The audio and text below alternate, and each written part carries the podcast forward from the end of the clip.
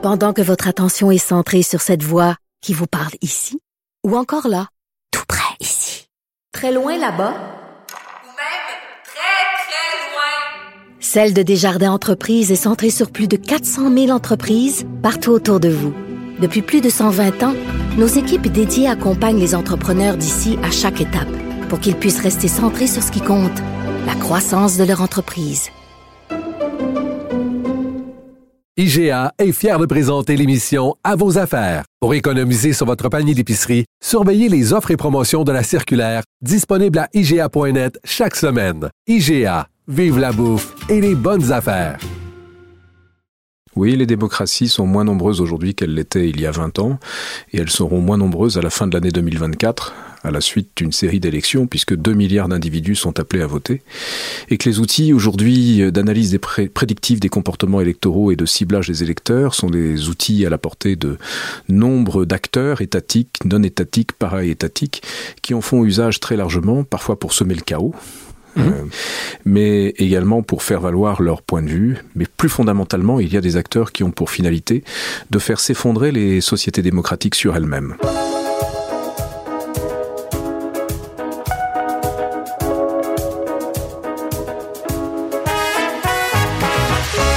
Bonjour à tous, bienvenue une fois encore à bord de Contact. Cette semaine, au programme, nous allons parler d'une guerre qui ne dit pas son nom, une guerre sourde et non déclarée qui pourtant est bel et bien livrée tous les jours sur le champ de bataille de l'information. Fake news, infox, propagande ou manipulation sont les armes déployées par ceux que Giuliano D'Ampoli l'auteur que nous avions reçu du mage du Kremlin, il appelle, lui, les ingénieurs du chaos. Et parce que nous sommes, nous, une source fiable ici à Contact et nous ne sommes pas contaminés sur ce terrain de bataille virtuel, je vous invite, si ce n'est pas déjà fait, à nous encourager, à nous faire des petits pouces levés, à nous aimer, à nous liker, à vous abonner à notre chaîne ou à nous suivre sur nos réseaux sociaux Instagram, Facebook, X et TikTok. Mais peut-être sommes-nous déjà compromis puisque j'ai dit X et TikTok qui sont souvent montrés du doigt. Alors si je venais voir mon médecin, docteur Colomb, suis-je malade sans savoir puisque je pratique les réseaux sociaux sur X et TikTok? Vous n'avez pas le choix. Nous devons utiliser les réseaux sociaux et nous ne devons pas les céder à ceux qui portent d'autres discours euh, désinformateurs ou complotistes. Alors, je vous présente, pour ceux qui ne sauraient pas que vous êtes compétent pour me donner un diagnostic, docteur Colomb, euh, vous êtes euh, membre du département d'histoire, chercheur au Centre d'histoire de Sciences Po, ici à Paris, grand spécialiste des questions de propagande et de manipulation. Vous avez commis cet automne La guerre de l'information, les États à la conquête de nos esprits chez Talandier. Précédemment, vous aviez aussi écrit Les maîtres de la manipulation, un siècle de persuasion de masse. C'est votre sujet de prédilection. Il se trouve que vous êtes euh, parfaitement synchrone avec l'époque. Euh, l'histoire de la désinformation, c'est aujourd'hui d'une actualité, disons, pour faire banal, brûlante. Elle était d'une actualité brûlante lorsque je me suis lancé dans ce travail de recherche sur la propagande, et elle l'est plus encore aujourd'hui et elle le sera davantage encore demain. Alors, dans toutes les interviews que j'ai entendues, que vous avez accordées depuis quelques semaines, reviennent des expressions clés. Alors, menace, mortelle et état d'urgence informationnel. Menace mortelle pour nos démocraties?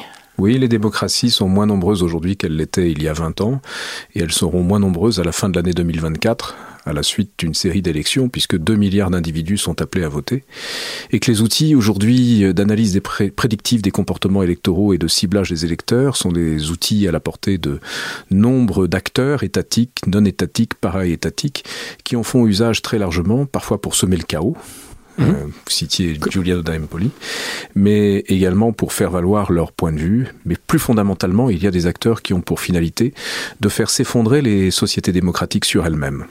On en parlait à micro fermé il y a quelques instants. La physique moderne d'aujourd'hui nous enseigne qu'il est de plus en plus possible de prévoir avec une certaine précision le comportement des individus et donc par extension aussi en démocratie des électeurs et de cibler très précisément ceux qu'on veut influencer. Il faut s'imaginer un banc de poissons un banc de sardines. Ça, c'est nous, les sardines? Imaginons que nous soyons une sardine. Si je sais toute la vie de la sardine, si j'ai toutes les informations sur cette sardine, ce qu'elle a fait depuis sa naissance, ça ne me permettra pas à coup sûr de prédire si elle ira à droite ou à gauche en, face à un rocher ou face à un prédateur. En revanche, si l'on est en capacité de modéliser le comportement de ce banc de sardines, on peut ensuite poser une prédiction sur la décision que prendra la sardine face à un prédateur ou à un obstacle. Et c'est le principe même de l'analyse prédictive des comportements jusqu'à aujourd'hui que de s'appuyer sur les lois de la physique lorsqu'on parle de millions d'individus dont les comportements sont analysés et, modélisés. Alors, vous parlez du banc de sardines. Est-ce qu'éventuellement, effectivement, à partir de ce banc de sardines, on peut nano-cibler des individus et arriver à prévoir avec précision ce que, par exemple, l'individu colon pourra choisir de faire un peu plus tard aujourd'hui ou de son comportement électoral dans quelques mois. On s'en rapproche en raison des, progrès de la technique, des progrès de l'apprentissage machine, ce que l'on appelle communément l'intelligence artificielle. On s'en rapproche également en raison des capacités de calcul des systèmes d'information. On s'en rapproche également en fonction des outils de ciblage et des possibilités de toucher les individus au plus profond de leur esprit à travers les outils qu'ils utilisent au quotidien. Donc, euh, il y a aujourd'hui quelques études empiriques qui montrent qu'on va dans cette direction, le nano-ciblage, et cela rend d'autant plus nécessaire de prendre conscience de ce qui se joue et éventuellement de concevoir des espaces numériques intègres qui ne permettent pas un tel ciblage. Mais si ce nano-ciblage est à notre portée et qu'il permet effectivement euh, avec précision de prévoir le comportement des individus, on est dans le monde de Minority Report où la police pourrait choisir de façon préventive de nous arrêter pour notre plus grand bien d'ailleurs et pour le plus grand bien de la société, sachant que nous sommes à quelques pas de commettre un crime.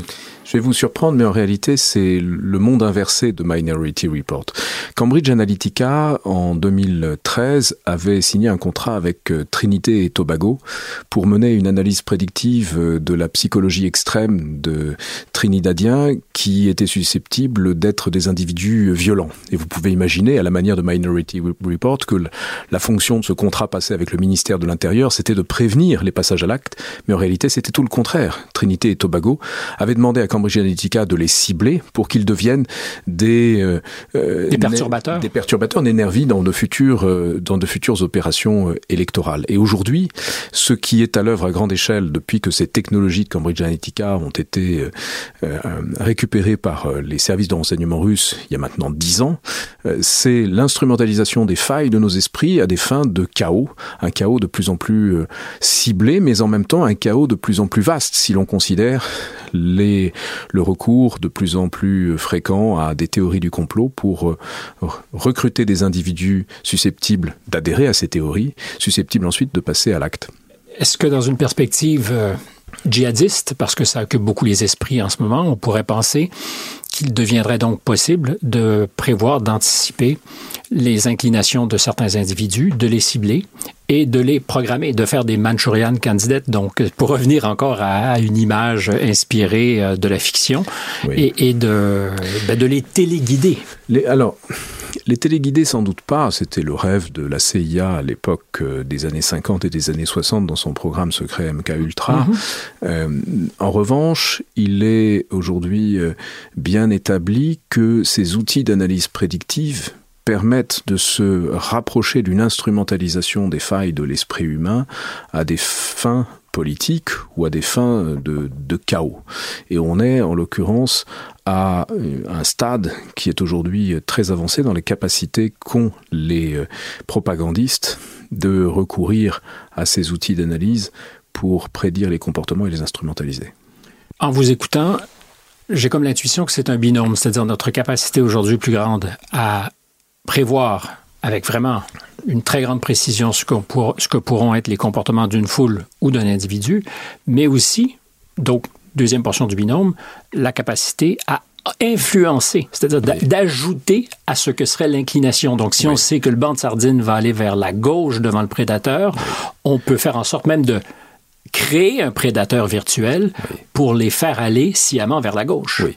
On a aujourd'hui une bonne connaissance, par exemple, du phénomène euh, d'incubation euh, de, d'idées euh, djihadistes chez des gens qui étaient exposés à la propagande de Daesh en 2015 ou en 2016. On sait, grâce notamment aux travaux d'Hugo Micheron sur la propagande djihadiste, qu'il fallait parfois trois semaines seulement pour euh, faire basculer quelqu'un dans un engagement, qu'il s'agisse de partir en Irak ou en Syrie ou de commettre un attentat. Euh, là, on a changé d'époque avec le mouvement QAnon qui, de mon point de vue, est un, ce que l'on pourrait appeler un virus psychologique euh, mondial, qui est à bien des égards instrumentalisé par... Euh, Pour ceux qui ne seraient pas au fait, quand on parle de QAnon, si vous aviez à faire une euh, courte définition. QAnon est un mouvement complotiste participatif qui est né en octobre 2017 dans l'environnement de Donald Trump, mm -hmm. qui avait pour origine une opération sans doute de diversion de la part de ceux des proches de, de Trump qui étaient visés par l'enquête du FBI aux États États-Unis pour euh, l'ingérence euh, russe dans les élections et qui cherchait à détourner l'attention vers Hillary Clinton en lui euh, prêtant les pires, les pires penchants.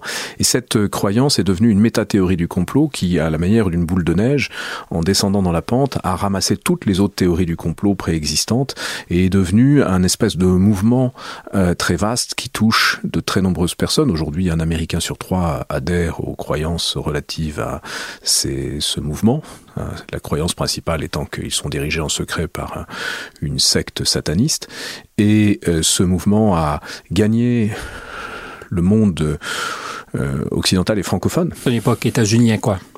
Ce n'est plus qu'états-unien, puisque des Québécois euh, ont qui adhèrent à des théories du complot QAnon ont, ont traduit des contenus, les ont ensuite transmis Mhm. mmh. euh, en Belgique, euh, en France. euh, et Alors, on serait la tête de pont pour la francophonie ou vous pensez que c'est plus vaste que ça? Cela, enfin, le fait que le Québec ait été la tête de pont est aujourd'hui bien établi. C'est à l'été 2022 que ces, ces narratifs complotistes QAnon ont été traduits et diffusés jusque, jusque chez nous et, et cela a été établi notamment de façon euh, scientifique par euh, le mathématicien David Chavalarias qui a étudié ces phénomènes de transmission, euh, on notamment peut, sur Twitter. À rebours, remonter la chaîne. On peut toujours à rebours remonter la chaîne, ou presque toujours. Bon, bon. Ce qui est beaucoup plus difficile, c'est de comprendre qu'un mouvement qui est un mouvement qui a pour origine euh, l'extrême droite américaine est en réalité un mouvement qui, depuis sa création en octobre 2017, est instrumentalisé par euh, la Russie. Mais je citais QAnon parce que le, le délai d'incubation mmh. pour des personnalités exposées à ces narratifs complotistes et parfois de quelques jours. Euh, Pourquoi? Précisément parce que euh, ces narratifs sont euh, inoculés chez eux par le biais de publicités euh, micro-ciblées. Euh, C'est le fameux sharp power des euh, régimes autoritaires. Euh, C'est la fameuse déclaration de Prigogine qui disait que nous allions intervenir de façon chirurgicale sur les, esprits à l'occasion d'élections, puisque à partir du moment où vous avez une psychologie qui vous rend susceptible d'adhérer à ce type de narratif, vous y adhérez beaucoup plus facilement. Et lorsque vous avez en outre une psychologie extrême, telle que celle qui avait été modélisée par Alexander Kogan pour Cambridge Analytica en son temps, c'est-à-dire la dark triade, des gens qui sont à la fois machiavéliens, psychopathes et narcissiques. Et on arrive à les trouver.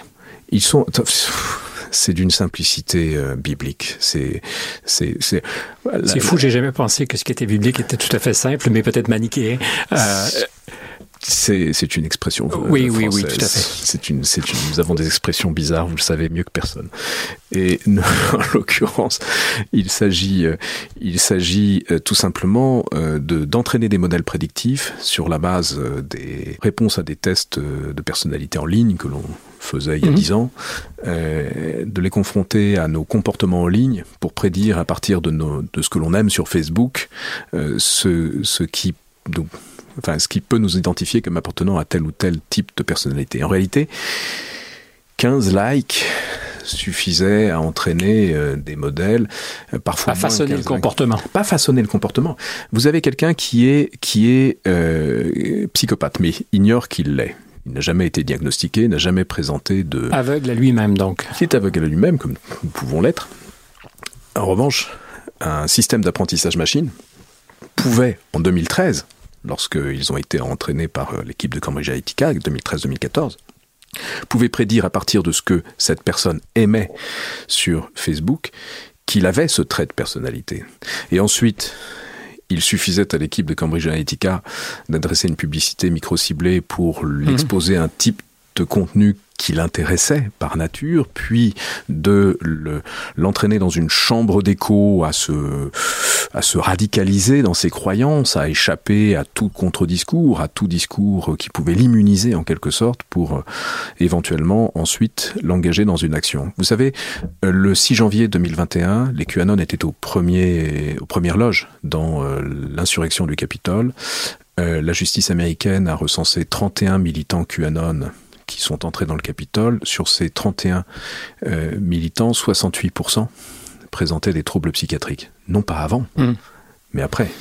Euh, ce qui me trouble, c'est que les services de renseignement américains, la police américaine, la police fédérale américaine étaient aussi au fait de ce qui se préparait, avaient infiltré plusieurs de ces groupes et apparemment a fait un choix, c'est-à-dire de ne pas en amont, justement, à la manière euh, de, cette dystopie dont on parlait tout à l'heure, n'a pas choisi d'intervenir, mais plutôt laisser faire. Donc pour moi, ça pose aussi de graves questions sur euh, la responsabilité des autorités. En fait, il faut bien comprendre une chose qui, est le fait qu'on a affaire à un complotisme d'un d'un type tout à fait nouveau. Euh, la personne qui, au XIXe siècle, par exemple, adhérait à la croyance complotiste, euh, enfin au complot judéo-maçonnique à propos mmh, de la mmh. Révolution française, était a priori quelqu'un qui évoluait dans un milieu très catholique, qui évoluait dans un milieu très monarchiste, légitimiste, de la même façon que depuis 2001, euh, la personne euh, de confession musulmane qui croira que le 11 septembre était un coup monté, que Ben Laden n'y est pour rien, est plus probablement un chiite qu'un sunnite. Ça, c'est la, la corrélation traditionnelle euh, associée à une croyance complotiste on adhère à ces théories du complot en raison d'une éducation, d'un environnement, d'une croyance religieuse, politique. Alors que là, on a affaire à un, néo-complotisme de gens qui n'ont jamais eu d'engagement politique, qui n'ont jamais eu de parole extrême, qui n'ont jamais eu euh, souvent de ce background religieux, sociologique qui pouvait qui aurait pu expliquer, de sorte qu'ils échappent au radar ils échappent totalement au radar. Et c'est pas parce que... Euh, parce qu'ils sont pas parmi les usual suspects. Ils sont pas parmi les usual suspects. Vous pouvez pas les, vous pouvez pas les, les, les, les ficher par avance. Nos États démocratiques ne vont pas se lancer dans un, dans un, dans un fichage psychographique de la population. Ce serait extrêmement grave. Ne vont pas? Vous êtes absolument certain de ça aujourd'hui? Euh, à ce stade, rien n'atteste que cela a été fait. Et je non, non, non, ne vont pas. Donc, à l'avenir, il n'y aurait pas ce genre de tentation, puisque les moyens seront aussi à leur disposition. Alors, est-ce que les, euh, oui, vous avez raison, les moyens sont potentiellement à leur disposition et il y a euh, potentiellement aujourd'hui un État qui le fait à très grande échelle qui s'appelle la Chine. La Chine, avec mhm. TikTok, dispose d'un outil qui lui permet de faire un fichage psychographique de plusieurs milliards de personnes. C'était ma première question d'ailleurs. Euh, suis-je à risque et teinté parce que nous utilisons TikTok pour répandre ce que nous pensons être notre bonne parole? Si vous utilisez TikTok pour répandre, a priori non. si vous utilisez TikTok pour euh, accéder à l'information, certainement que oui. Parce que je donne de l'information. Parce que vous donnez de l'information. En revanche, si vous allez chercher votre information sur TikTok et si vous demandez à la barre de recherche si la Terre est ronde ou plate, vous risquez d'avoir de mauvaises surprises. Ou, de très drôles de surprises. Alors j'ai envie de faire un peu, pour parler en québécois, de pushback euh, sur deux, deux affaires. La première, on parlait tout à l'heure des élections de 2016, de l'invention de QAnon, et, j'en suis. Il y, a, quelque chose là qui, qui nous échappe un peu, mais qu'on arrive aujourd'hui à mieux comprendre. Mais sur euh, cette question de l'intervention des Russes dans les élections de 2016 qui expliquerait l'élection de M. Trump et de ce qu'il était potentiellement, lui, une marionnette du Kremlin, je pense qu'on a complètement démonté le Russiagate. Euh, il se trouve que c'est le, le dossier. Demandé, payé par un bureau d'avocats engagé par les démocrates, qui devient l'espèce de pièce à conviction pour dire nous savons qu'il y a de la compromate, que M. Trump est très probablement euh, manipulé ou sinon téléguidé en partie par Moscou. C'était totalement faux. Et il y a de grands pans de la presse mainstream qui ont adhéré avec entêtement parce que M. Trump est fâcheux, ou il l'était. Euh, et là, je me dis, est-ce que le camp démocrate n'a pas aussi fait, et c'est de bonne guerre, ça s'appelle des élections. Mais, mais, ça a été assez bien démontré. le Columbia Journalism Review a consacré euh, des centaines de pages à Moi, quand, quand j'ai lu le, le, style dossier la première fois, je n'y ai jamais accordé d'intérêt parce que, euh, et je ne l'ai jamais cité dans aucun de mes livres. Mais c'est pas un reproche que je vous fais. Non, non, non. J'ai jamais cité le style dossier parce que, euh, d'abord, effectivement, les, les bases de ce dossier sont, sont très fragiles. Euh, et aussi et surtout, surtout parce commandité dans parce ce que, Parce que l'on n'a pas besoin du style dossier pour savoir qu'il y a des liens d'intérêt entre Donald Trump et la Russie. Pendant qu'il faisait campagne, il était en train de construire une Trump Tower à Moscou.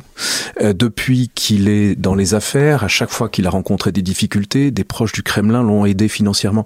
Donc ces liens d'intérêt avec la Russie. Mais le procureur spécial Mueller a passé des mois à faire enquête et a fait un peu chou blanc. Et encore une fois, moi je ne tiens pas à vous, euh, à vous Alors, tacler là-dessus, parce que je, je suis certain que les Russes sont aux manettes, comme les Américains le sont ailleurs.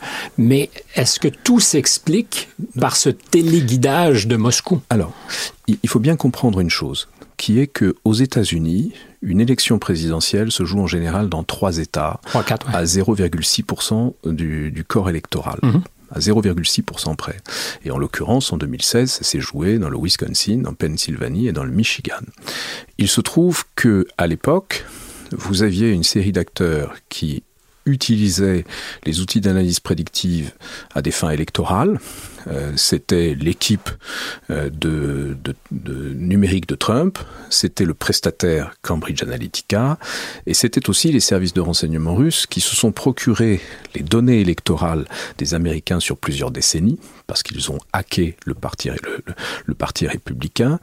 Ils se sont procurés... Parti républicain ou démocrate? Parce que... Parti républicain. Les données électorales du parti républicain sur euh, des, plusieurs décennies ont été hackées par, par le, le renseignement militaire russe qui s'est aussi emparé euh, des données qui se trouvaient sur l'ordinateur d'Alexander Kogan. Ça, ça a été établi par le rapport parlementaire britannique sur cette, euh, sur cette affaire. Et euh, qui a par ailleurs recruté Alexander Kogan en personne.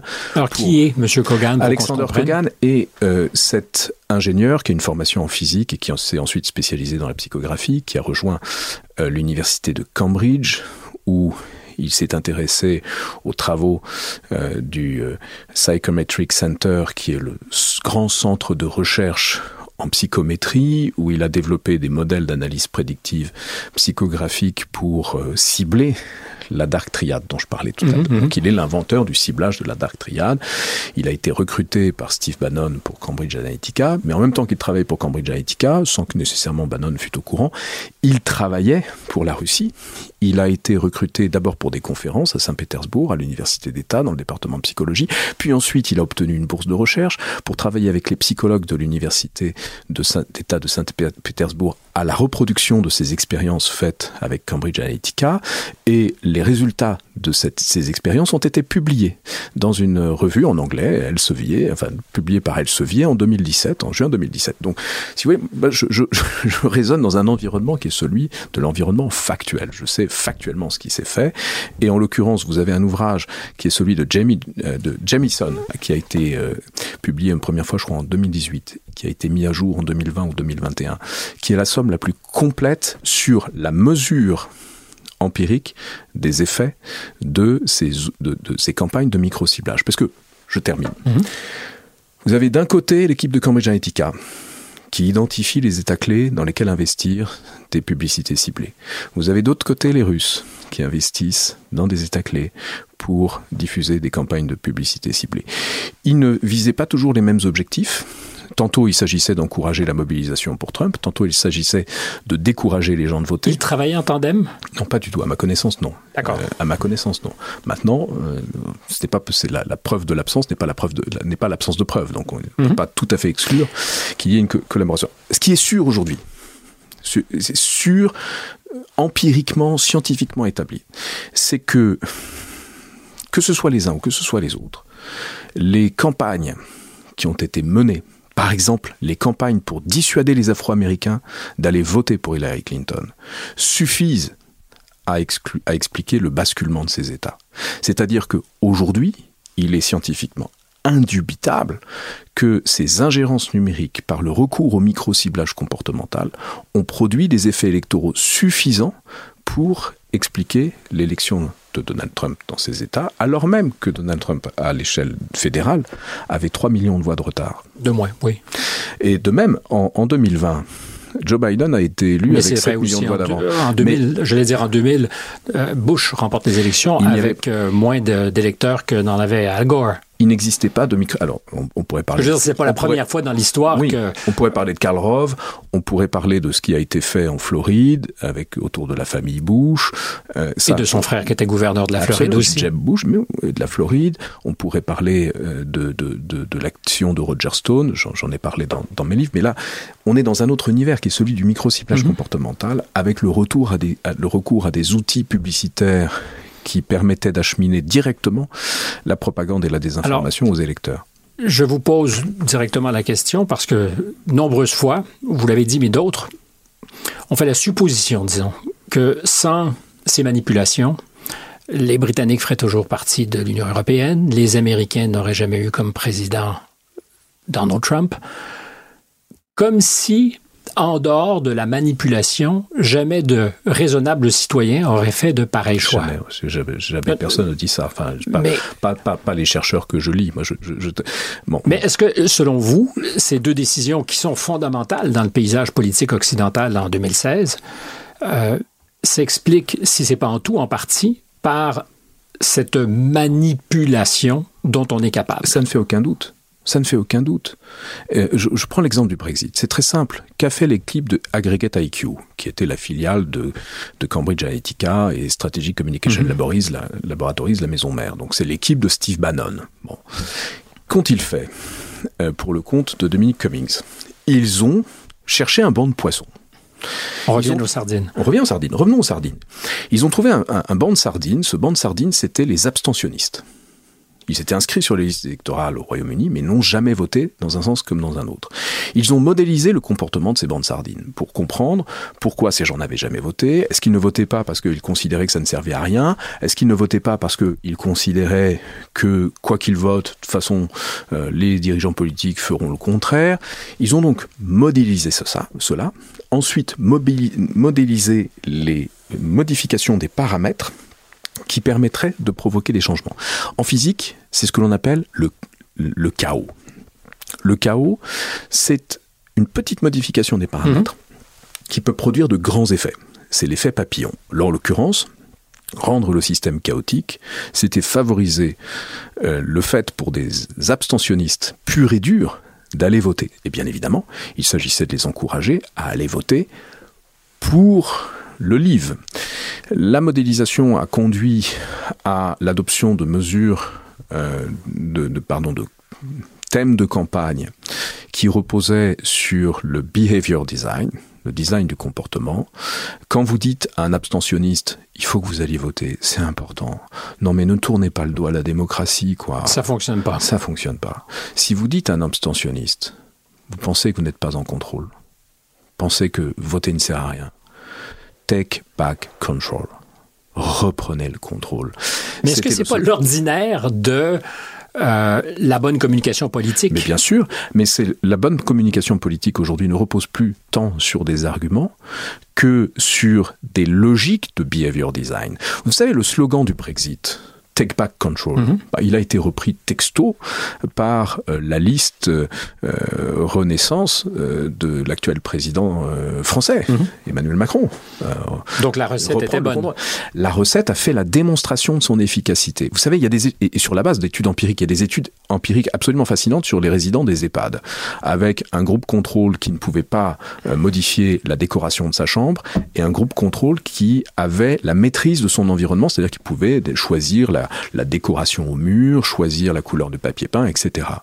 Et ce qu'a montré cette étude, c'est que les gens qui avaient le contrôle de l'environnement vivaient plus longtemps que ceux qui ne l'avaient pas. Le contrôle, c'est un instinct humain fondamental. Et une fois que vous avez instrumentalisé... Et gage de longévité, apparemment. Gage de longévité, et gage, si vous voulez, de participation électorale. Ensuite, ce qu'a fait l'équipe de Cambridge Analytica, c'est de trouver les bons leviers. Les bons leviers, c'était, comme raconte d'ailleurs euh, Giuliano D'Empoli qu'on qu évoquait tout à l'heure, c'était la colère. Vous savez, les élections jadis se gagnaient au centre, désormais elles se gagnent sur les extrêmes. Faites converger les extrêmes. Ben, c'est faux sur... en France. Monsieur Macron, c'est l'extrême centre et ça a fonctionné. Donc ben, il a dire, mis échec et mat les extrême centre. Exact, mais il a mis échec et mat les deux extrêmes gauche et droite. Euh, et il s'est imposé au centre avec une redoutable efficacité. Vous avez tout à fait Sans majorité d'ailleurs. Vous avez tout, sans, sans même avoir jamais été élu, sans même avoir de parti ni de financement de financement politique. Donc c'est un cas qui, d'une certaine manière, relève un peu de ce que décrit Giuliano Empoli, Empoli dans, dans son livre. Lorsque vous avez des partis plateformes qui construisent leur plateforme sur la base des attentes des électeurs, Sur euh, mesure. sur mesure, conçoivent un programme qui n'est d'ailleurs pas un programme mais un projet, parce que l'étude lexicologique des attentes des électeurs montre qu'ils ne croient pas au programme mais veulent bien adhérer au projet. Prenons ce- cet exemple tout simple pour bien Mhm. comprendre de quoi on parle. Un programme, c'est mal perçu par un électeur. Pourquoi? Parce que ça vient du haut. C'est le candidat qui présente un programme. Ensuite, programme, c'est mal perçu parce que la plupart du temps, euh, les candidats élus ne respectent pas tout leur programme. Même ceux comme François Mitterrand qui avait 110 propositions et qui en ont euh, mis en œuvre pas mal, eh bien on leur reprochera toujours de ne pas avoir en mis en à place la 110e. Il en manquera toujours une. Alors que le projet, c'est quelque chose de co-construit. Le projet, c'est quelque chose auquel vous allez vous associer. C'est-à-dire que le projet, c'est vous qui reprenez le contrôle de votre existence en participant à un parti politique et un projet politique dans lequel vous vous sentez impliqué. On est co-responsable, quoi. On devient co-responsable. Et donc, le, mot a, a- a- a une force extraordinaire Projet? Le mot projet face au mot programme. Et il y a, euh, vous remplacez la loi par le contrat, c'est la même chose. La loi, c'est ce qui nous est imposé, ce qui éventuellement euh, donne lieu à des sanctions si elle n'est pas respectée, tandis que le contrat, c'est quelque chose que vous signez, c'est quelque chose qui vous engage en même temps que cela engage. Mais c'est aussi le fait d'une loi, c'est-à-dire qu'on adopte une loi qui devient un contrat euh, explicite entre l'État et les citoyens.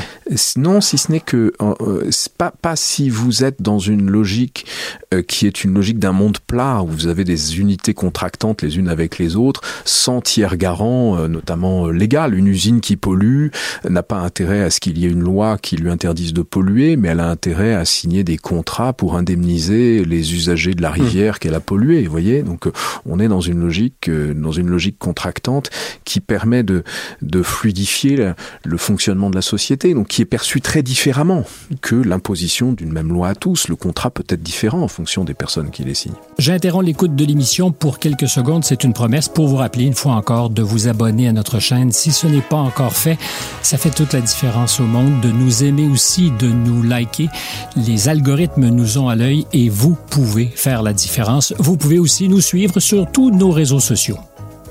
David Colomb, devant l'évidence que la manipulation non seulement nous guette, mais euh, opère, qu'elle est très présente dans nos vies, quels sont les moyens que nous pouvons déployer, parce que vous le soulignez, et c'est une évidence, c'est une guerre asymétrique entre des sociétés qui se veulent ouvertes, euh, démocratiques, et des régimes totalitaires. C'est pas lutter à armes égales.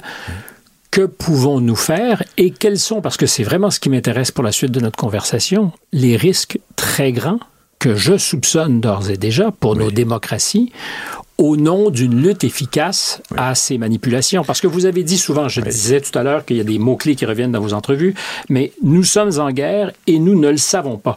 Moi, j'ai l'intuition que plusieurs personnes, plusieurs citoyens s'en rendent maintenant compte en raison justement de ce que l'espace de- d'expression est, est beaucoup plus balisé. Je pense à la DSA ici en Europe, euh, parce qu'on veut contrôler les plateformes, la parole. Euh, les mots deviennent aujourd'hui euh, souvent suspects. Peut-on encore vivre en démocratie alors qu'on est sur le mode défensif? Pardonnez cette longue question. Non, non, mais c'est la question la plus importante de, de toutes. C'est la question cruciale. Euh, nos démocraties ne risquent-elles pas de prendre prétexte de la lutte contre les manipulations de l'information pour porter atteinte aux libertés de leurs citoyens? Force est de constater que ce risque est grand si l'on considère non seulement les atteintes à la liberté d'expression, à la liberté d'opinion, à la liberté d'informer, dans certains pays euh, à la liberté de manifester. Donc euh, c'est une question euh, cruciale. Et il est tentant pour une démocratie de répondre aux manipulations de l'information par des mesures liberticides. Mais à microscopique échelle, dans les heures qui ont suivi le 7 octobre en France, cette décision d'interdire, par exemple, les manifestations pro-palestiniennes, je me disais, tiens, c'est intéressant, c'est surprenant en France qu'on interdise ce genre de manifestation. Alors on pourrait dire c'est au nom de, des débordements de violence potentiels, mais ça m'a semblé en même temps très inquiétant. Vous savez, je crois que depuis euh, les attentats du 11 septembre, nos démocraties sont sous stress. Selon le titre. C'est un euphémisme. hein. Carapon. Nous sommes sous stress et nous agissons euh, sous stress en nous focalisant sur euh, la menace, euh, notamment terroriste, en amplifiant sa, sa perception. Euh, En 1976, un, un psychologue américain qui s'appelait Germner a montré que le fait de regarder 4 heures par jour la télévision amplifiait par 40, d'un facteur 40, le- la perception de la dangerosité du monde réel. C'était en 1976 et c'était les grands networks américains. Imaginez 40. aujourd'hui par 40. Imaginez aujourd'hui par un- euh, quel est le facteur multiplicateur de la perception de la dangerosité du monde réel quand vous êtes sur certaines chaînes d'information en continu en France. Euh, Partout, je vous dirais, parce que la peur vend très bien. la peur, la peur vend et la peur peut être instrumentalisée aussi à des fins politiques pour faire adopter des lois liberticides, ce qui a été le cas dans un certain nombre de démocraties. Donc, je crois que la première chose importante à rappeler et à crier haut et fort, c'est que la lutte contre les manipulations de l'information et la résistance face à la guerre qui nous est menée par certains régimes autoritaires ne doit pas conduire les régimes démocratiques à oublier qu'ils sont des régimes démocratiques et libéraux, c'est-à-dire qu'ils reposent sur des régimes de C'est liberté. compatible aujourd'hui compte tenu de ce que nous avons une quincaillerie de moyens technologiques en constante évolution qu'on n'a jamais anticipé quand on s'est dit, tiens, on va se donner un truc sympa et on va appeler ça la démocratie. Je crois que euh, c'est compatible aujourd'hui et que notre régime de liberté est peut-être euh, l'un, à la fois notre principale faiblesse face aux offensives informationnelles manipulatoires et en même temps notre meilleur instrument de défense. Parce que, vous savez, il y a une tentation chez les régimes autoritaires qui nous mènent la guerre depuis euh, 30 ans, je pense à l'Iran, la Chine, la Corée du Nord, la Russie, il est tentant pour eux d'établir des équivalences euh, entre, par exemple, leurs médias d'État et nos médias de service public. Il, est tentant pour eux de- d'établir des équivalences entre les restrictions aux libertés à l'intérieur de leurs frontières et les, li- et les restrictions qu'ils constatent à l'intérieur des nôtres. En disant, bon, vous voyez, si C'est pareil. c'est pareil. Donc c'est, il n'y a pas de, de valeur intrinsèque à la démocratie par rapport au régime. Voyez à quel point euh, les États-Unis, le Canada, la France sont livrés au chaos dès qu'il y a une manifestation. Combien Alors, je suis a... tombé dans le piège en soulignant cette idée que les manifestations anti-palestiniennes avaient été non, interdites? certainement pas, certainement pas. Vous avez souligné cela parce que vous évoquez la question de la de la liberté et des atteintes à nos libertés fondamentales. La liberté de manifester en est une. Que- et, et de, de- je dirais, de s'exprimer par extension de penser, parce que Oui. j'ai souvent fait cette hypothèse en présence de mes invités, mais plus on restreint la liberté de parole ou on la balise, plus on fait gaffe à ce qu'on pense de crainte de se commettre dans un commentaire qui serait jugé inapproprié. Oui. Et à partir de ce moment-là, ben on, pardonnez l'expression, mais on, on détricote l'intelligence. C'est-à-dire qu'on on veut surtout pas être pris en flagrant délit de penser en dehors des clous. Absolument, on s'auto-censure. Vous savez, euh, s'agissant de, de la guerre informationnelle, je suis arrivé à la conclusion que, euh, de la part du renseignement russe en particulier, le cadre de pensée était celui d'un virus informationnel. C'est-à-dire que vous cherchez à inoculer un virus dans l'esprit des gens, vous le faites de façon chirurgicale, notamment aujourd'hui avec euh, les outils publicitaires euh, de micro-ciblage dont on parlait tout à l'heure, puis vous cherchez à favoriser les conditions de réplication du virus. Et pour favoriser la réplication du virus, il y a des choses que vous pouvez faire po- positivement, amplifier le, le virus, c'est-à-dire euh, amplifier la fausse information, la théorie du complot, le faire avec des botnets, des trolls, le faire avec des outils publicitaires, le faire avec des relais d'opinion, le faire en achetant un influenceur qui va relayer votre discours à grande portée.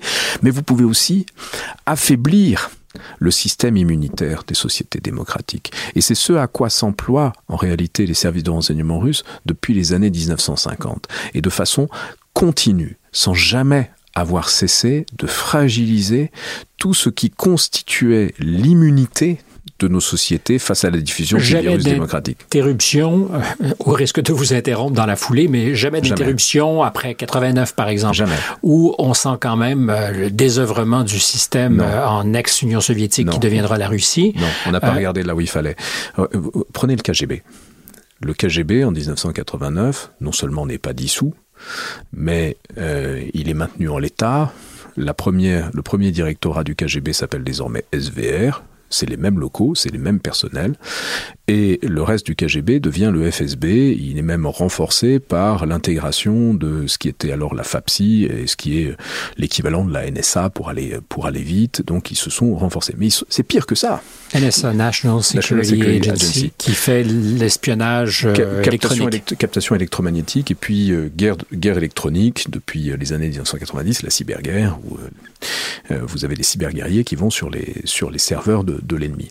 Mais ils ont été chargés à la fin du régime communiste de mettre à l'abri l'argent du Parti communiste, par le Parti communiste. Ils ont utilisé leur compte offshore qui avait été créé pour importer des technologies occidentales, notamment des ordinateurs, mhm. euh, pour sortir l'argent du Parti communiste. De sorte que lorsque le Parti communiste a été dissous, qui avait accès au compte du Parti communiste, de l'argent du Parti communiste? Les le KGB. Le KGB. Et certains ont fait une fortune personnelle, d'autres, par patriotisme, ont engagé cet argent dans des, dans des opérations d'influence. Donc le KGB a été plus fort. était en déshérence, le KGB, lui, était dopé de cet argent. Il prospérait. Et on le sait aujourd'hui. On ne le savait pas à l'époque. C'est le travail des historiens de reconstituer cela. On a aujourd'hui euh, tout ce qu'il faut euh, en termes de documentation pour établir très précisément ce qui s'est passé. Et je termine.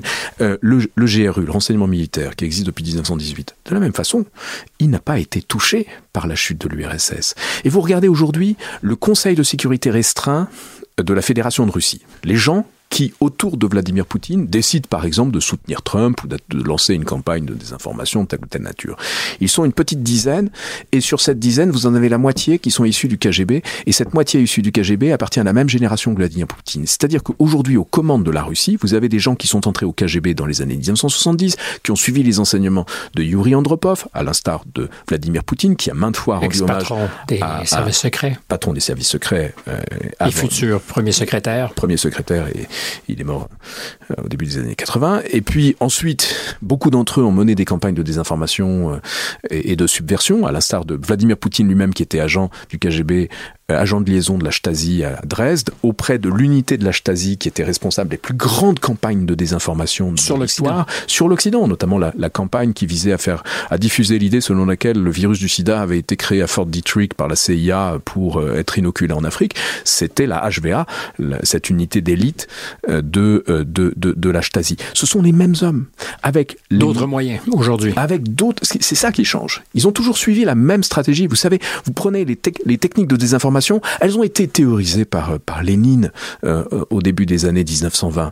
Aller chercher les failles là où elles existent les amplifier. Là où elles n'existent pas, créer des failles nouvelles. Et il y a, là en l'occurrence, le grand patron de la désinformation est-allemande, qui en 1986 à Dresde, quand Poutine y était, a tenu un discours qui a fuité. Il expliquait en quoi avait consisté son travail depuis 1966. Il expliquait que son travail, c'était un travail de décomposition de la société adverse.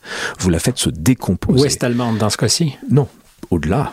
Les États-Unis étaient l'ennemi principal pour les Est-Allemands hmm. aussi. Et euh, est-ce que vous voyez la patte de Moscou dans tout ce qui pourrait ressembler à des virages qui accentuent le délitement? En fait, il faut bien comprendre que pour faire se décomposer. Parce qu'on devient paranoïaque dans ce film. Non. C'est pas, c'est pas paranoïaque. Enfin, vous savez. Ou réaliste. Charles Peggy disait, il faut dire ce que l'on voit. Et ce qui est encore plus difficile, il faut voir ce que l'on voit. Édouard Philippe, d'ailleurs, je pense, euh, l'a cité hier, parlant du racisme euh, anti-blanc. Exactement cette phrase de Peggy. En tout cas, cette phrase de Peggy est absolument indispensable pour comprendre qu'il y a des choses qui mérite d'être euh, verbalisé. Et en l'occurrence, euh, ce n'est pas un esprit paranoïaque qui vous dit ça, mais un historien sur la base de toutes les, tous les travaux disponibles, toute la connaissance que l'on a de l'action qui a été celle des services de renseignement sur la durée. On a euh, la doctrine de ces services est pour la plupart, pour, l'essentiel, accessible en ligne. Mhm. il faut faire l'effort de lire le russe ou de traduire le russe, mais tout est en ligne et tout est clair et tout est transparent. Il y a une volonté de dissoudre la société en portant atteinte à sa cohésion, sociale, économique, tout ce que vous voulez, porter atteinte à la légitimité, à la crédibilité de ces institutions, porter atteinte à la confiance dans le système électoral et le processus électoral lui-même, mais aussi et surtout porté atteinte à ce que Michel Foucault appelait le régime de vérité, c'est-à-dire le régime d'énonciation de ce qui est vrai et de ce qui est faux. Sur la longue période, c'est-à-dire sur un siècle, on s'en prend aux journalistes, on s'en prend aux médias, on s'en prend à la crédibilité de la parole politique. Et ce qui, pendant longtemps, produisait des effets qui étaient relatifs, est devenu quelque chose de redoutablement efficace depuis l'avènement des médias sociaux. Alors même que des économistes américains, des fonctionnaires euh, qui étaient envoyés par Washington pour aider les anciens pays de l'Est et Moscou à adopter euh, les voies de la démocratie, du euh, libre marché, vous pensez qu'on ne desserrait pas les points au KGB et qu'on continuait à, avoir un rapport de rivalité, sinon d'opposition, entre l'Occident et la Russie? Parce que pendant une dizaine d'années, on aurait pu faire le pari, peut-être c'était naïf. Vladimir Poutine a déjà parlé de joindre l'Iran de l'OTAN. Euh, il y a un moment où on peut parier sur une espèce de grande famille européenne qui irait jusqu'à Moscou. En fait, on a été victime de nos propres illusions et non seulement vis-à-vis de la Russie, mais également vis-à-vis de la Chine. En l'occurrence, c'était le travail d'une part du FSB en Russie et d'autre part du ministère de la Sûreté d'État en, Chine que de vendre aux Occidentaux l'image qu'ils attendaient, celle effectivement d'une démocratisation consécutive aux accords d'échange.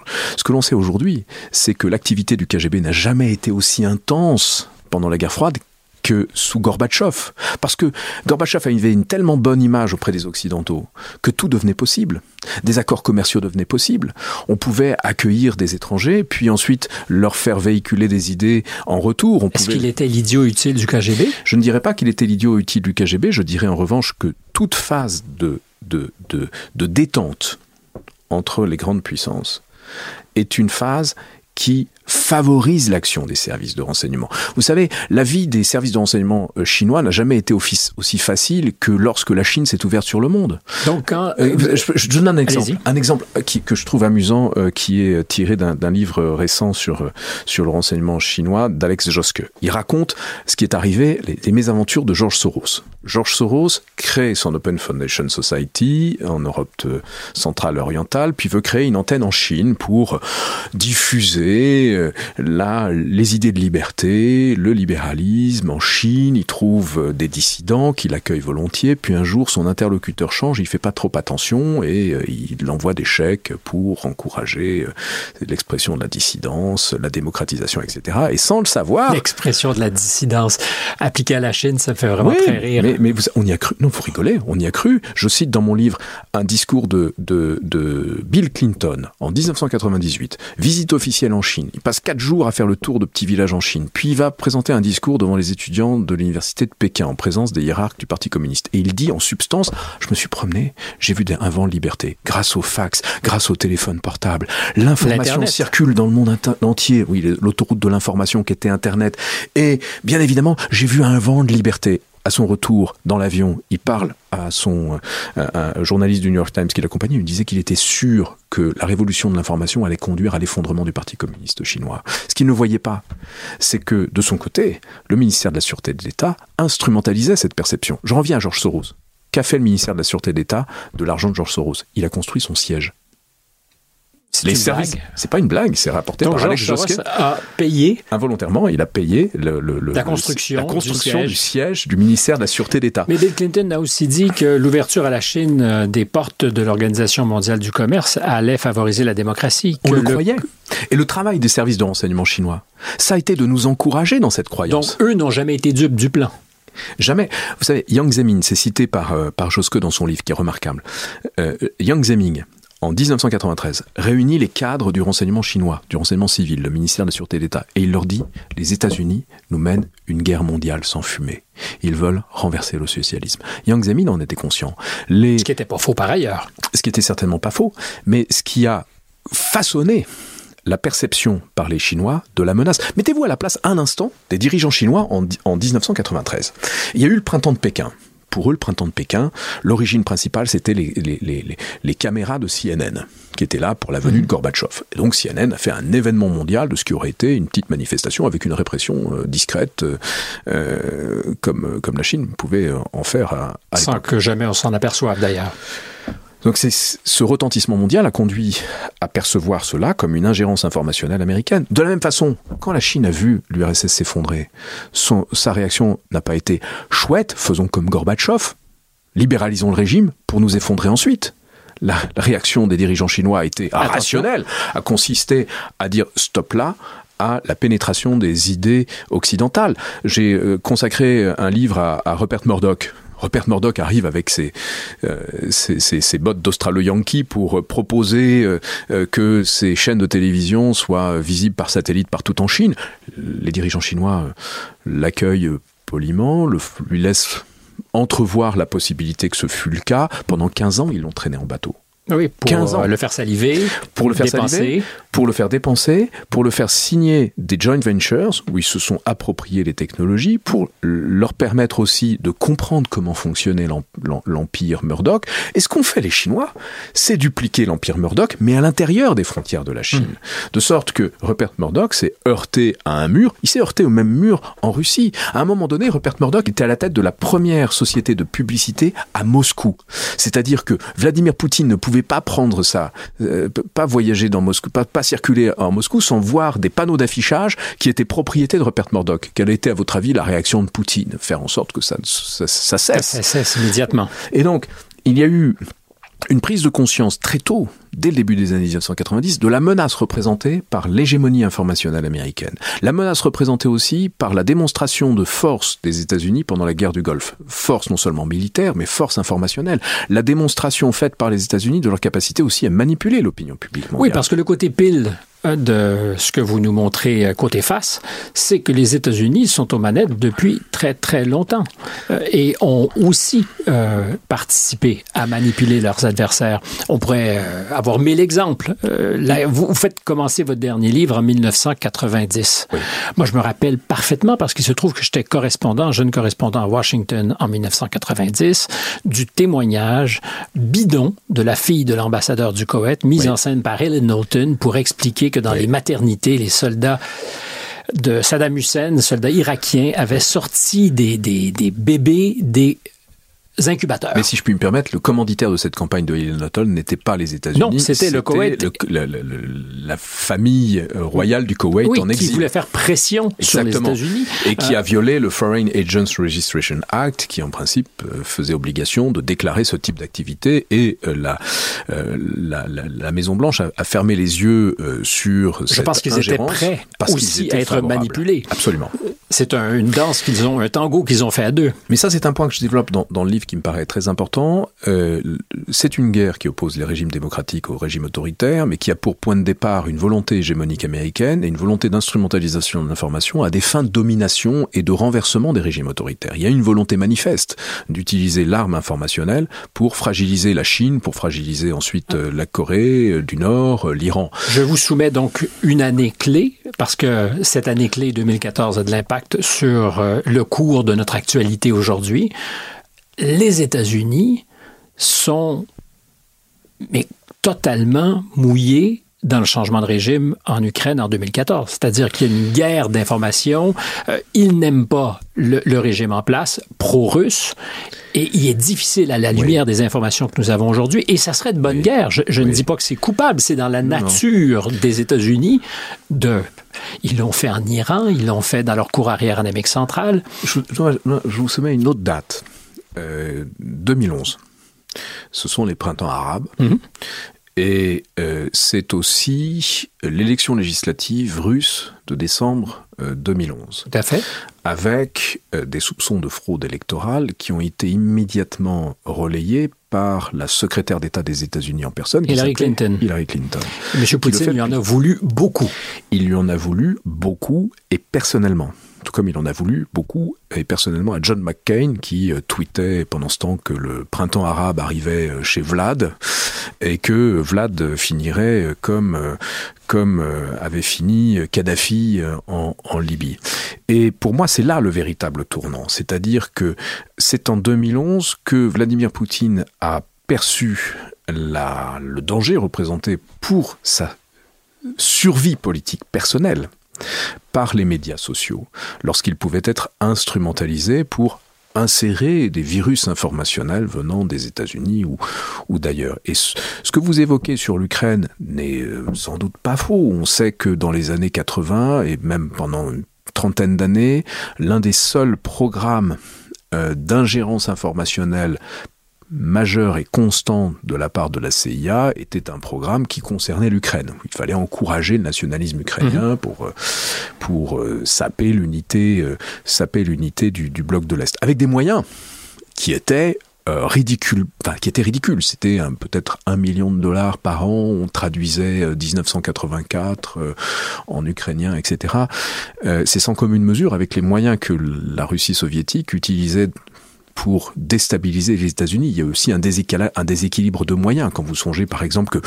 Est-ce qu'on en est certain? C'est-à-dire ah que est-ce que ah l'histoire et les historiens ont suffisamment ah d'informations sur ce qu'ont été ah ben les moyens de ces guerres occultes livrées par les ah Américains pour être capable de dire deux poids, deux mesures. Aujourd'hui, on peut le dire avec certitude en ce qui concerne les investissements de la CIA après Mockingbird, c'est-à-dire après la révélation d'instrumentalisation de journalistes et de d'agents euh, sous couverture journalistique qui a fait scandale en 1975, qui a conduit à des mesures restrictives et à d'autres moyens utilisés par la CIA pour influencer les opinions publiques mondiales avec des investissements qui étaient bien moindres que ceux utilisés par le KGB. Il faut bien comprendre que pour la Russie, depuis toujours, ça, depuis la Russie soviétique, euh, depuis un siècle, pour la Russie, l'information, c'est l'arme principale pour peser sur les destinées mondiales, en dehors des périodes de guerre mondiale, bien évidemment. C'est l'arme principale qui justifie des investissements considérables. Vladimir Poutine disait l'été dernier, au moment de la de l'insurrection de Prigogine, que Prigogine lui coûtait un milliard de dollars par an. Prigogine. Mhm. Quand vous considérez que à côté de Prigogine, il y a les investissements. Il y a autre chose. Bah déjà, on sait qu'il y a une dizaine de sociétés comme celle de Monsieur Prigogine, euh, qui ont été des sociétés contractantes en 2013, lorsque, après cette prise de conscience que j'évoquais tout à l'heure, le Kremlin a investi des sommes considérables pour recruter des prestataires, pour faire ce travail d'influence pour le compte des services de renseignement. On ne connaît pas aujourd'hui le, budget de la société Vulcan, qui, dont l'existence a été révélée euh, il, y a quelques, il y a quelques mois, mais elle est prestataire des trois services de renseignement. Ce sont des sommes considérables qui sont investis. On sait dire, grâce à, au Foreign Agents Registration Act dont je parlais tout à l'heure, le FARA, on sait dire combien d'argent, de façon officielle, le Kremlin investit dans l'influence de l'opinion publique américaine. C'était en 2016 une centaine de millions de dollars. À l'inverse, les États-Unis ne peuvent pas acheter des publicités en Russie, euh, ne peuvent pas afficher la tête de leur président dans les rues de Moscou. Plus difficile, effectivement. C'est beaucoup plus difficile. Si vous essayez, par exemple, si vous êtes un service de renseignement occidental et vous essayez de manipuler un, un, un, un influenceur russe, bah, il risque 15 ans de prison ou de tomber du huitième étage de son, de son balcon. Donc, il y a de la probabilité. Ça donne envie d'être euh, peu ou pas influencé, ça, par les États-Unis. Et de rester tranquillo dans son salon à faire autre chose que ce que peut-être euh, les États-Unis nous donneraient envie de, de faire plus naturellement. Euh, J'ai envie de revenir à deux choses, moi. Euh, D'abord, 2011, vous dites, printemps arabe, intéressant. À cette époque-là, les réseaux sociaux étaient gage de liberté. Euh, cette parole libérée dans des pays où on voulait se débarrasser de régimes tyranniques était, ma foi, l'incarnation de la vertu. Aujourd'hui, on dit des mêmes réseaux, attention danger, ils nous menacent chez nous. Oui. C'est fou comme en, peu de temps, la, la, réaction est devenue à géométrie variable à partir du moment où c'est non, c'est pas la géométrie variable. Vous savez, je suis historien, j'aime bien reconstituer la chronologie. Euh, vous avez en 2009 une initiative du département d'État sous Hillary Clinton qui consiste à euh, investir dans l'éducation numérique, investir dans l'appropriation des outils numériques, notamment des réseaux sociaux, par euh, des ONG dans les régimes autoritaires pour favoriser. Ça fonctionne, hein ça a, ça, ça a pu fonctionner. je crois qu'aujourd'hui, on n'a pas encore euh, achevé de rédiger euh, l'histoire euh, des printemps arabes et des implications de des plateformes, des plateformes, enfin, et aussi éventuellement de, de services de renseignement occidentaux dans l'instrumentalisation de ces plateformes pour renverser tel ou tel tel ou tel régime. Donc il y a il y a une part de vérité, si vous voulez. Même même un, un, un dirigeant paranoïaque comme Vladimir Poutine peut avoir des ennemis. Et avoir raison à l'occasion d'être paranoïaque. C'est pas parce qu'on diffuse de la fausse information qu'on a systématiquement tort. C'est-à-dire qu'à partir du moment où il y a eu cette prise de conscience par Vladimir Poutine du danger que représentait pour sa survie politique personnelle, et même sa survie personnelle, les, les réseaux sociaux, qui permettaient à des gens de s'organiser sans organisation, qui permettaient d'organiser des manifestations qui, à l'échelle de la Russie, étaient géantes, 30 000 personnes. Eh bien, il y a eu une reprise en main qui a été immédiate, ferme, et qui n'a pas euh, diminué depuis. Il y a ensuite une instrumentalisation des réseaux sociaux à des fins de déstabilisation des régimes occidentaux. C'était de son point de vue de la réciprocité. De la même façon, Xi Jinping arrive au pouvoir en 2012. Euh, il est conscient de, du potentiel déstabilisateur des réseaux sociaux qui en Chine avait permis une libre critique du pouvoir au moment du tremblement de terre du Xinjiang, la remise en cause mhm. de fonctionnaires corrompus. Il y a eu ce moment court court, mais il a été court précisément parce que la reprise en main a été radicale. Avec le même modèle, en l'occurrence, le, gouvernement chinois a dupliqué en Chine les mesures prises par euh, Vladimir Poutine en Russie. Mais je vous posais la question de ce qui s'est passé en 2011 et qui était apparemment à l'époque vertueux pour la démocratie et de ce qu'on a été à même de constater depuis quelque temps avec les Twitter Files, par exemple. Euh, aux États-Unis, on parle de déamplifier certains comptes. Euh, et la COVID, d'ailleurs, est un laboratoire formidable où on peut mettre au point ou sinon travailler les muscles d'un État qui pourrait tenté de nous, parce que museler est le bon mot, mais c'est la question que je vous pose aujourd'hui. Est-ce qu'il n'y a pas un risque de, voir l'État et tous ses moyens euh, travailler à, à faire en sorte qu'il y ait sur les réseaux et ailleurs, une parole tolérée et une autre qui ne l'est pas? Je dirais que le risque est systémique et se situe en amont.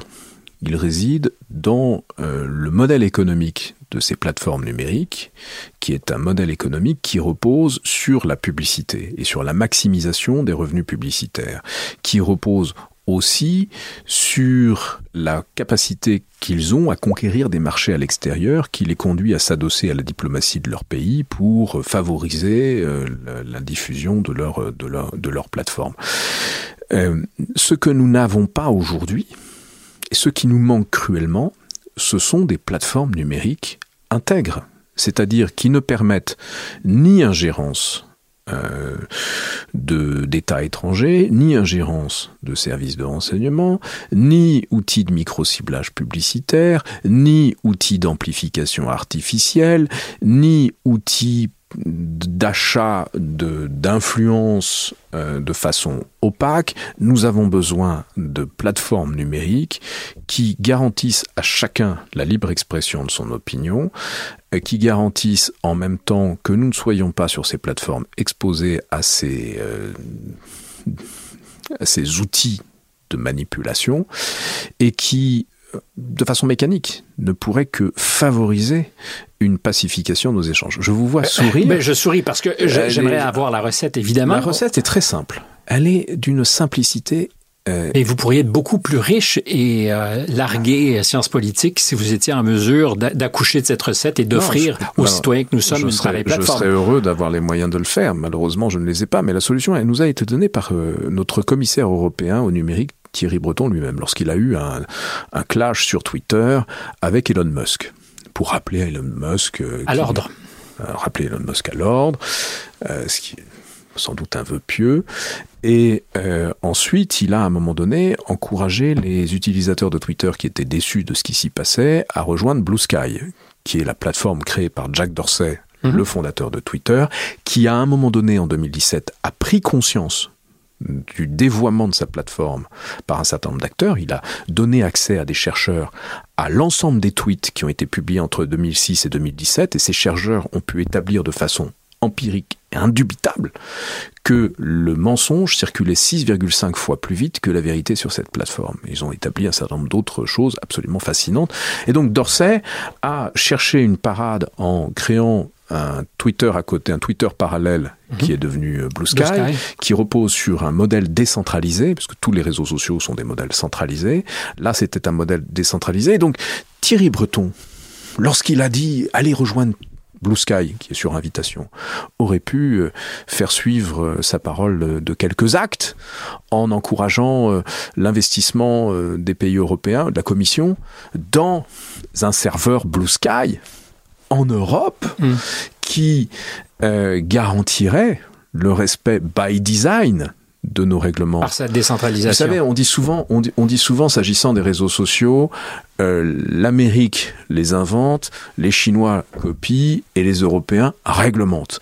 Mais c'est un peu ce qui se passe avec la DSA en ce moment. On est les champions de la réglementation. Mais on, on, réglemente sans avoir nous-mêmes les outils sur lesquels réglementer. Si on avait, nous Européens, euh, ce réseau social, si la Commission se mettait d'accord avec Dorsey pour ouvrir un serveur à tous nos concitoyens et puis au-delà, serveur sur lequel, by design, il n'y aurait pas de collecte euh, des données personnelles euh, mmh. échappant au cadre du RGPD, il n'y aurait pas d'outils euh, publicitaires de ciblage et d'exploitation des fragilités psychologiques, il n'y aurait pas de botnet, il n'y aurait pas de recours à l'IA générative, eh bien les choses iraient tout de suite beaucoup mieux. Et je crois personnellement que c'est possible. C'est une question de volonté politique. Elle n'existe pas, cette volonté politique, mais ce n'est pas parce qu'elle n'existe pas aujourd'hui qu'elle n'existera pas bientôt. Les dangers pour nos démocraties sont, sont là, ils sont considérables.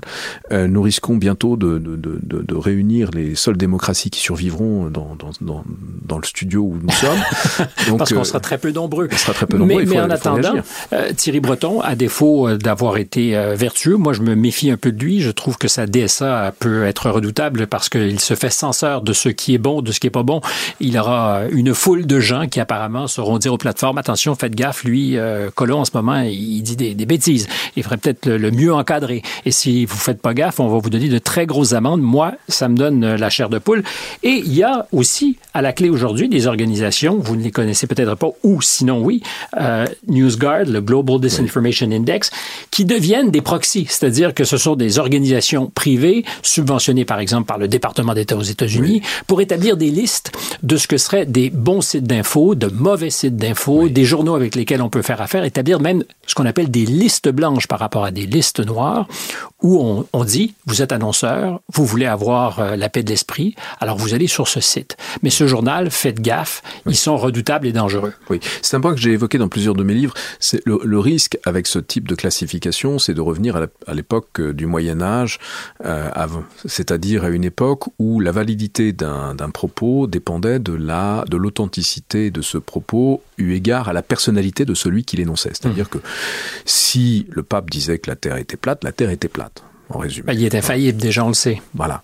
Euh, et nous avons, nous, construit un régime de vérité qui repose sur une démarche scientifique, d'énonciation de faits partagés, et qui permettent de dire que, quoi qu'en dise tel ou tel, si la Terre n'est pas plate, elle n'est pas plate. Bon. Euh, maintenant, il ne faut pas écarter pour autant d'un revers de main une démarche qui ne consisterait pas à dénoncer les mauvais contenus, mais qui consisterait à valoriser les bonnes démarches. Euh, je pense à la Journalism Trust Initiative de Reporters sans frontières, qui euh, repose sur un système de certification. C'est-à-dire que des médias décident de s'engager euh, sur un code de bonne conduite qui a été défini par euh, des médias et des journalistes, qui est un code de déontologie et d'éthique. Ils s'engagent à euh, se soumettre à une certification, un audit externe pour garantir la, la compliance de, mmh. leur, de leur conduite vis-à-vis -vis de, ce, de ce cadre de certification. Et ça me semble être nécessaire aujourd'hui, plus que jamais, pour aider nos, nos concitoyens à se repérer dans une information qui devient de plus en plus confuse et qui sera de plus en plus avec l'IA générative et qui l'est de plus en plus avec des campagnes de Mais parce création qu'on n'a pas ouvert cette boîte. Ce que pourrait ajouter à l'équation l'intelligence artificielle. C'est pas pourrait, c'est déjà. L'IA est utilisée à grande, à grande échelle depuis plusieurs années déjà. Le conflit ukrainien a été le premier à avoir vu un recours massif de l'IA dans toutes les couches du cyberespace, la couche matérielle avec la détection des failles, la couche logicielle avec l'amplification la diffusion des contenus, et puis la couche cognitive avec la création de, de, de faux contenus ou de faux contenants aussi. L'opération Doppelganger euh, repose sur euh, la duplication de médias existants avec du typo squatting. Et ce n'est pas en soi très nouveau. Je raconte, euh, je racontais dans, un, dans une interview récente que la, la, la, la campagne de désinformation russe du KGB à propos de Kennedy qui a été lancée le 26 novembre 1963 reposait dans les années 60 sur la confection de faux journaux qui se faisaient passer pour des journaux occidentaux, mmh. le New Times qui était imprimé en Roumanie, distribué comme si c'était un comme vrai si c'était un vrai. Mais si vous voulez, à l'époque, c'était extrêmement compliqué de faire ça, c'était extrêmement coûteux. Aujourd'hui, en trois clics, Vous faites l'équivalent et vous faites un, un, faux, un faux podcast contact avec une adresse qui ressemble étrangement à la vôtre et personne et, fait gaffe et puis personne fait gaffe et puis on tombe, on tombe facilement dedans. Donc ce dont nous avons besoin, c'est au fond de l'équivalent de ce que euh, chez nous on trouve quand on veut donner des, des, produits sans pesticides ou avec moins de pesticides à nos enfants, avec euh, nos labels bio. Il nous faut un, il nous faut un label bio de l'information. Oui, mais même là, on peut être dubitatif parce que vous le savez, c'est aussi un racket que les labels bio. J'ai dit moins. la probabilité. Moi, j'adore les probabilités. C'est-à-dire la probabilité pour que vous exposiez vos enfants à des pesticides avec un label bio est moins grande qu'avec euh, oui. euh, de l'agriculture industrielle. Et ça peut être la même chose pour les médias. Parce que le fait qu'un média ne s'engage pas dans cette démarche de qualité. Déjà annoncerait quelque chose. Peut annoncer quelque chose, mais signifie pas non plus que c'est nécessairement un mauvais média. Il ne s'agit pas de stigmatiser ce que serait une mauvaise information par rapport à une bonne. Il s'agit de valoriser la bonne. Valoriser la bonne, c'est valoriser aussi les médias qui investissent dans la qualité de l'information, qui investissent dans le recrutement de journalistes, qui donnent aux journalistes le temps de faire leur travail, qui investissent aussi dans la vérification de l'information, qui développent des modèles économiques qui ne sont pas exclusivement tributaires des ressources publicitaires. Et ça, c'est quelque chose que nous devons collectivement encourager. Ce qui est aujourd'hui fascinant, c'est que le rythme qui est celui de cette production de l'information favorise comme jamais auparavant des opérations de manipulation de grande ampleur. Vous avez diffusé un faux narratif, il a fait le tour du monde six fois et, et la vérité n'a pas encore mis son pantalon.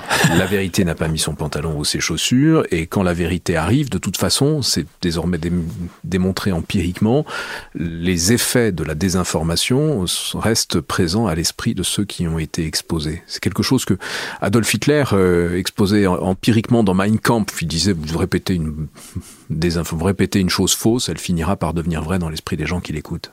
Est-ce qu'on a oublié quelque chose? Ça m'a paru passionnant. Euh, le temps a passé très rapidement. Ça fait déjà presque 1h15 minutes qu'on discute de ces je enjeux. Peux, je peux parler encore pendant 4 heures. Euh, ben alors, euh, non. Peut-être que c'est trop, mais est-ce qu'on a oublié quelque chose d'essentiel? Une question que je vous aurais pas posée? Non, la seule question que l'on peut se poser, c'est est-ce que nos démocraties sont, sont condamnées à périr? Je ne le crois pas. Euh, Est-ce qu'il est trop tard? Je ne le crois pas. C'est clair que dans cette guerre de l'information, nous avons beaucoup de retard, nous avons beaucoup de naïveté. Euh, il y a des choses que nous ne disons pas quand nous les voyons, il y a des choses que nous ne voulons pas voir quand nous les voyons. Et il est temps aujourd'hui d'ouvrir les yeux et puis d'adopter les mesures qui nous permettront de nous protéger tout en garantissant ce qui fait le cœur de nos démocraties, c'est-à-dire notre régime de liberté. Merci beaucoup, David Colomb. Ce fut un véritable plaisir. Je rappelle que votre dernier livre, c'est Guerre de l'information chez Talendier. Si vous avez aimé ce que vous venez d'entendre, partagez les épisodes, abonnez-vous à notre chaîne. Vous pouvez aussi nous suivre sur tous les réseaux sociaux, TikTok compris. Alors, vous aurez compris après avoir entendu M. Colomb qu'il faut savoir comment utiliser TikTok. Il faut revenir plus tôt si vous êtes, si vous avez loupé, manqué ce, ce moment très important. Et puis, je tiens aussi à vous dire euh, merci. Euh, merci à mon équipe, euh, Marianne Grenon, qui est à la recherche et productrice, Adrien Beccaria qui est ici avec nous en studio et puis Jeanne Croteau qui fera l'assemblage. À très bientôt, Stéphane Bureau, microphone. Ciao.